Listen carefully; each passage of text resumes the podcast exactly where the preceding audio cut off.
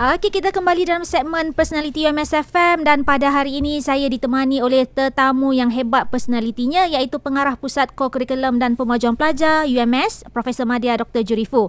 Baiklah doktor, baru-baru ini sekali lagi inovasi Student Incubase telah mendapat pengiktirafan di peringkat luar. Boleh doktor ceritakan dengan lebih lanjut dalam banyak-banyak sayur yang ada, kenapa kubis? Sehingga ia berupaya menjadi sebuah inovasi iaitu serunding kubis. Okey, terima kasih Dr. Intan. Soalan ini paling paling banyak saya terima terutama apabila menyertai pertandingan lah kenapa kubis kenapa bukan sayur lain hmm. tapi pertama sekali sangat uh, berkaitan dengan pemilihan kubis ni ada di sebaliknya itu satu cerita yang orang kata sangat um, istimewa lah hmm. sebab Pemilihan kubis ini adalah disebabkan oleh satu uh, keadaan semasa kita menghadapi pandemik COVID-19.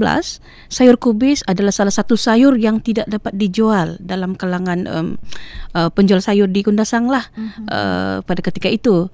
Walau macam mana pun sebenarnya ada sayur-sayur lain lagi. Tapi saya sebagai salah seorang penyelidik, saya mengambil uh, inisiatif lah untuk memilih sayur kubis ini. So, ia adalah sayur yang paling banyak uh, dibuanglah semasa uh, kita menghadapi pandemik tersebut. Mm-hmm. Uh, itulah dia punya cerita belakang lah, cerita asal kenapa saya pilih sayur kobis. Mm-hmm.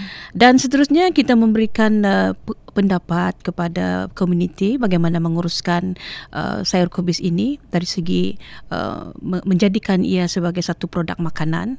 Sebenarnya uh, Universiti Malaysia Sabah mencadangkan lima uh, kaedah lah untuk memproses sayur kubis ini supaya tidak uh, orang kata dibasirkan sajalah dibuang begitu sahaja. Tapi yang mendapat sambutan daripada masyarakat ataupun komuniti untuk dijadikan sebagai produk ialah serunding kobis lah. Uh-huh. Uh, mungkin kaedah penyediaannya uh, agak mudah sebab sebenarnya saya mengambil uh, kaedah menghasilkan serunding tuhau ya yang sudah sedia ada di pasaran. Uh, kaedah itu kita ubah kita lihat sebagai satu kaedah yang boleh diterima oleh komuniti untuk uh, menghasilkan pula serunding kobis. Uh, itu cerita permulaannya lah terhasilnya serunding kobis. Okey, terima kasih Dr. Juri ya. Dan kalau tak silap saya berdasarkan rekod ketika PKP berlakunya lambakan sayur di Kundasang yang mana lebih 300 peniaga kita terjejas. Betul betul. Ya dan tahniahlah untuk Dr. Juri ya. Alhamdulillah, ya terima kasih. telah banyak membantu. Okey, kita berehat seketika dan kembali selepas ini.